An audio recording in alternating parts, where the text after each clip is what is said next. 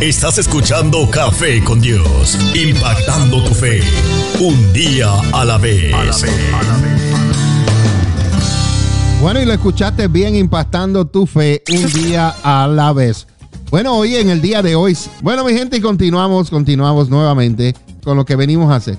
Venimos a traer la palabra del Señor y traer este reflexiones eh, y enseñanzas eh, que ministran a su vida, son de bendición para ustedes. En esta hora, no sé si Julio lo tienes allá o quieres hacer alguna de las que tenemos, pero tengo aquí a Rojo Vivo, esa es la segunda. Y no es el programa que hacen por ahí en el, canal de televisión, a Rojo Vivo, ni nada de eso. Yo me puse el suéter rojo y me veo más rojo de lo normal. A Rojo Vivo, escuche bien. Muchas veces eh, encontramos personas en nuestras vidas que dicen que no creen en Dios. ¿Cuántas veces no nos hemos topado en nuestro caminar, donde la gente reniega, ya sea porque les sucedió algo en la vida que los marcó y le echaron toda la culpa a Dios y, y dijeron, si Dios hubiera existido no hubiera pasado esto, si Dios hubiera existido no hubiera pasado esto y esto lo otro. Y el ser humano siempre busca una excusa para alejarse de Dios. Asimismo le pasó eh, a este joven, ¿verdad? Este joven estaba en, el taller de un herrero y se mofaba de otro muchacho y le decía, ¿qué es eso de que Dios está dentro de nosotros o de ustedes y ustedes están dentro de Dios? ¿A quién quieren hacer creer eso, farsantes? Este hombre estaba enojado y nos llamaba o les llamaba farsantes. Así hay mucha gente que nos llama a nosotros farsantes, porque la luz de Cristo brilla en nosotros y nos dicen, pero ¿cómo que la luz de Cristo brilla en ustedes? Ustedes son unos farsantes y así por el estilo.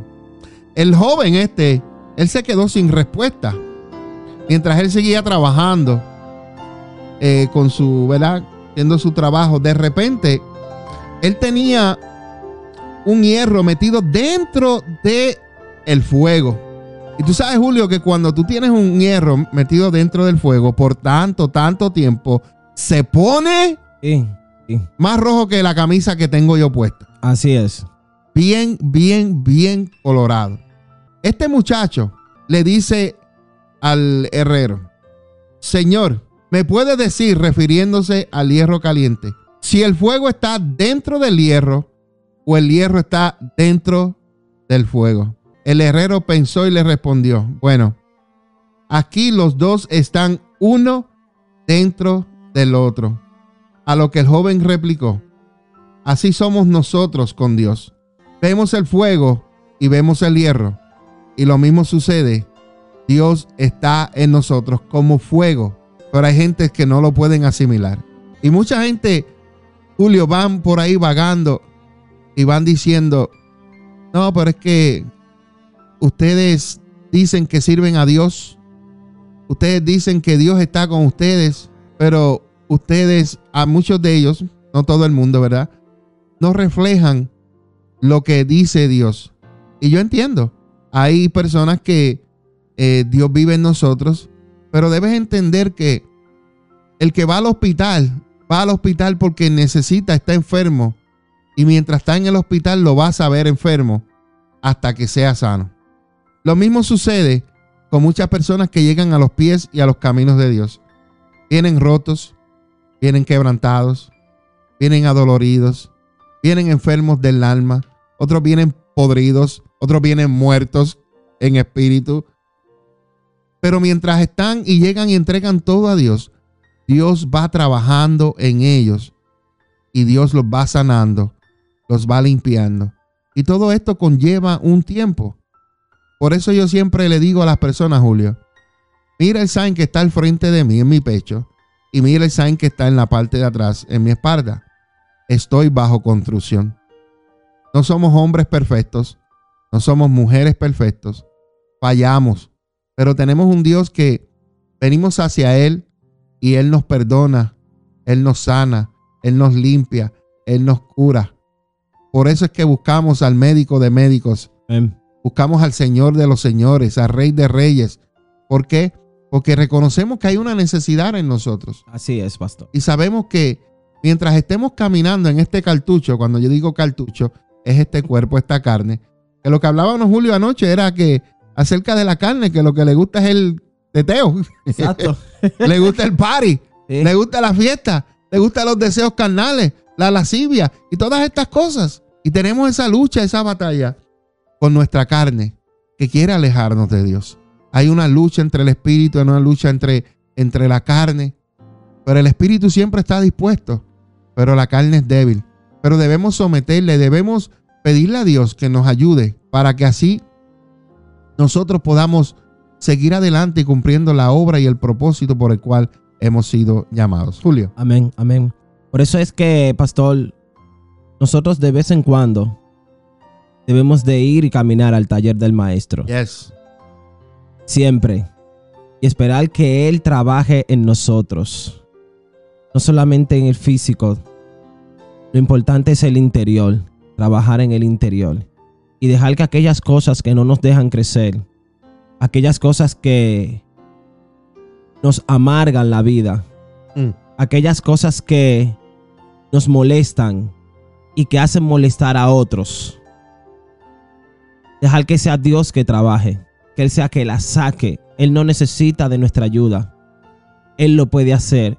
En su infinita misericordia, Dios lo hace todo. Y era como decíamos anoche, la carne quiere muchas cosas, la carne no se quiere someter.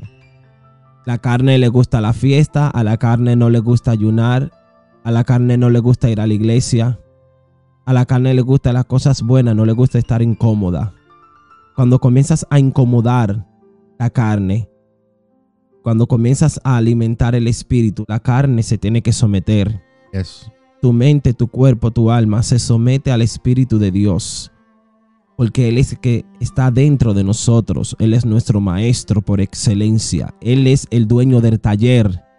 Él es que va a manejar las herramientas que tú necesitas realmente.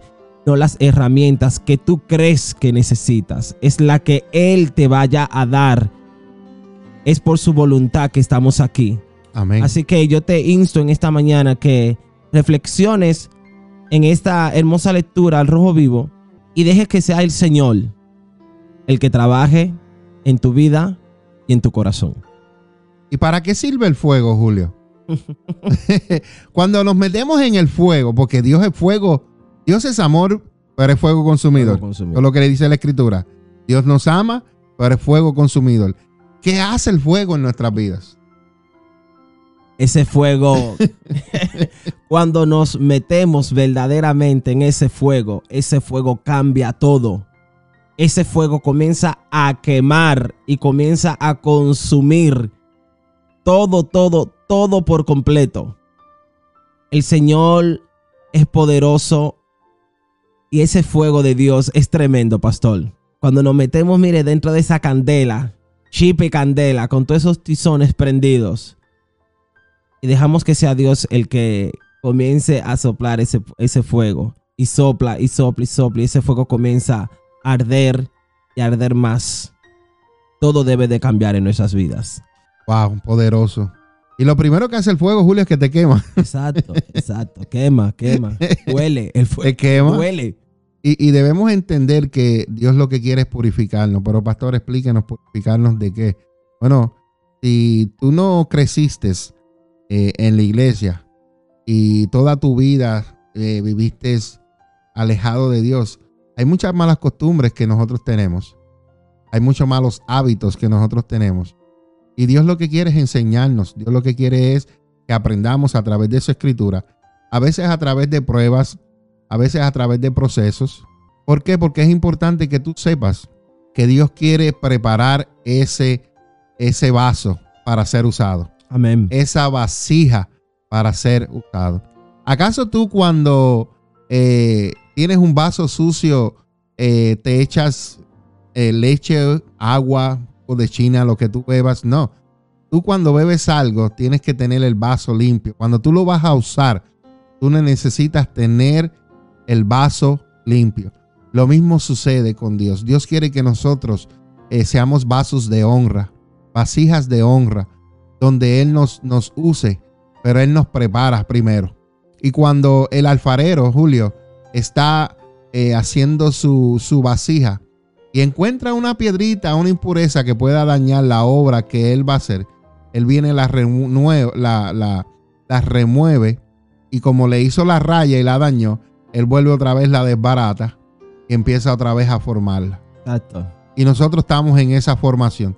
Desde que venimos a Jesucristo, estamos en esa formación donde Dios nos va formando para que seamos vasijas de honra, vasos de honra, para que podamos ser usados por Dios. Amén. amén. Pero necesitamos entrar, entrar de lleno con Dios y que ese fuego purificador purifique nuestro corazón, purifique nuestra alma, purifique nuestra mente, purifique nuestros pensamientos, que Dios purifique nuestra vista, nuestros oídos, qué es lo que vemos, qué es lo que escuchamos. Y tú vas a ver cuando tú te pones en las manos de Dios, tú vas a ver la obra que Dios hace en ti. Anoche hablamos acerca de, de lo que se refleja en nosotros. Como, como el Señor, cuando tú amas a Dios, cuando tú te conectas con Dios, cuando estás con Dios, cómo Dios te transforma y la luz de Cristo, la luz de Cristo brilla en ti. Le dimos un ejemplo ayer, Julio, donde cuando la luz de Cristo está, tú no la pones debajo de la mesa y la escondes, sino cuando esa luz de Cristo está, tú la pones arriba para que alumbre en todo lugar. Así que Dios está trabajando. Si hay alguien, alguna persona que tú estás viendo, que tú estás mirando, y tú la ves que no está donde tiene que estar, no lo critiques, no lo juzgues, simplemente ora y bendícelo, porque esa persona está en construcción, así como lo está el pastor y así como lo está Julio. Amén. Amén. Amén. Amén. Encuéntranos en Facebook como La Iglesia Café, una iglesia diferente para un tiempo diferente.